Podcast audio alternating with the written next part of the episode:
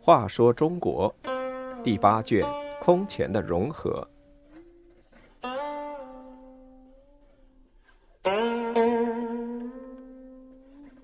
四十七，法显西行取经。法显西行取经，备尝艰辛，终于成功。他除了翻译取回的佛经之外，还把自己的经历写成《佛国记》一书。此书成为研究五世纪亚洲历史的重要资料。佛教自东汉初传入中国，最初大多由印度及中亚佛教徒传译经籍，往往转译失真，篇章不全。因而从曹魏末年朱士行开始，便产生了西行求法运动。其中最突出的是法显。他历时十四年，广游西土，留学印度，携经归来。法显，俗姓公，平阳人，三岁出家，十八岁受戒，成为佛门子弟。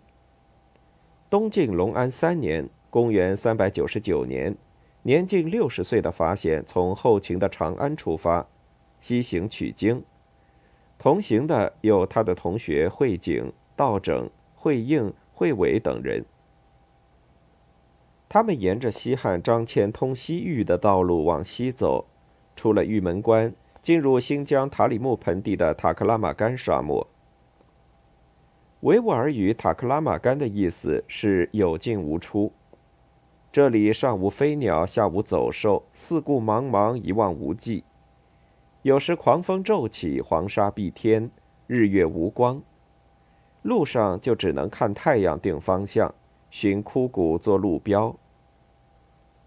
法显在《佛国记》中写道：“路中无居民，涉行艰难，所经之苦，人理莫比。”但是法显等怀着坚定的信念，终于克服难以想象的困难，越过可怕的沙漠地带，来到世界屋脊葱岭。葱岭海拔六七千米，终年积雪。山路崎岖，狂风不停。法显一行在悬崖峭壁中攀行，同样倍尝艰难。越过葱岭，就到了亚洲西部苏莱曼山北部的小雪山，其地约在今阿富汗喀布尔城的东南。这时寒流突然袭来，同行的慧景支持不住，病倒在路边。他对法显说：“我不行了，你们快走，不要一起死在这里。”说完，他就死了。法显扑在同伴的身上失声痛哭，然后掩埋好尸体，抹去泪痕，继续上路。法显一路上经历了罗夷、皮图等三十余国，终于在义熙元年（公元四百零五年）到达印度中天竺基多王朝。基多王朝当时处在全盛时期。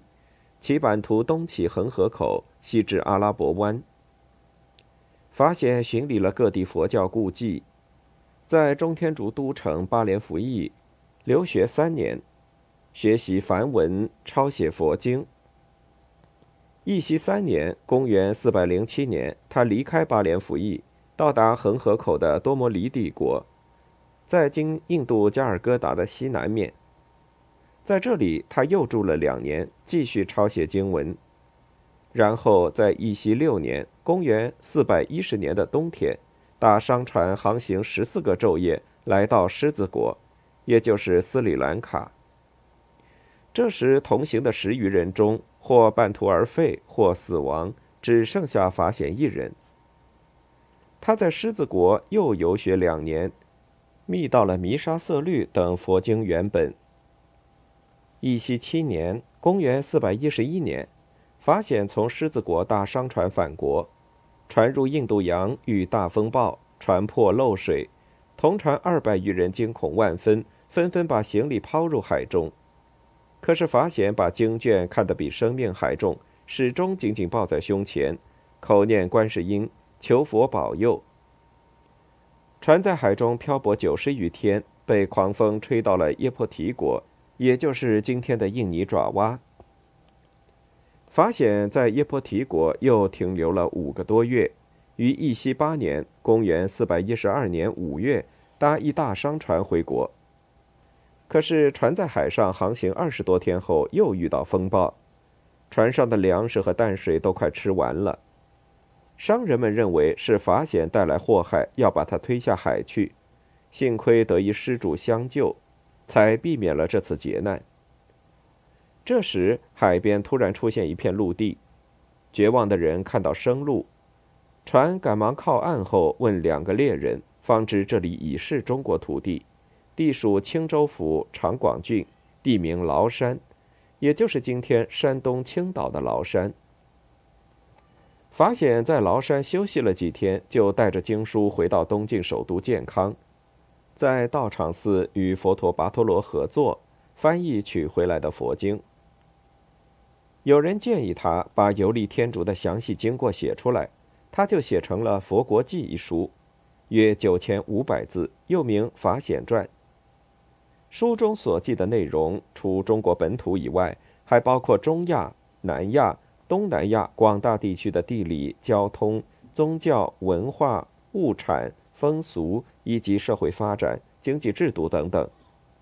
同时记录了中国和亚洲许多邻族邻国之间的密切友谊和文化交流，成为研究五世纪初亚洲历史的重要资料。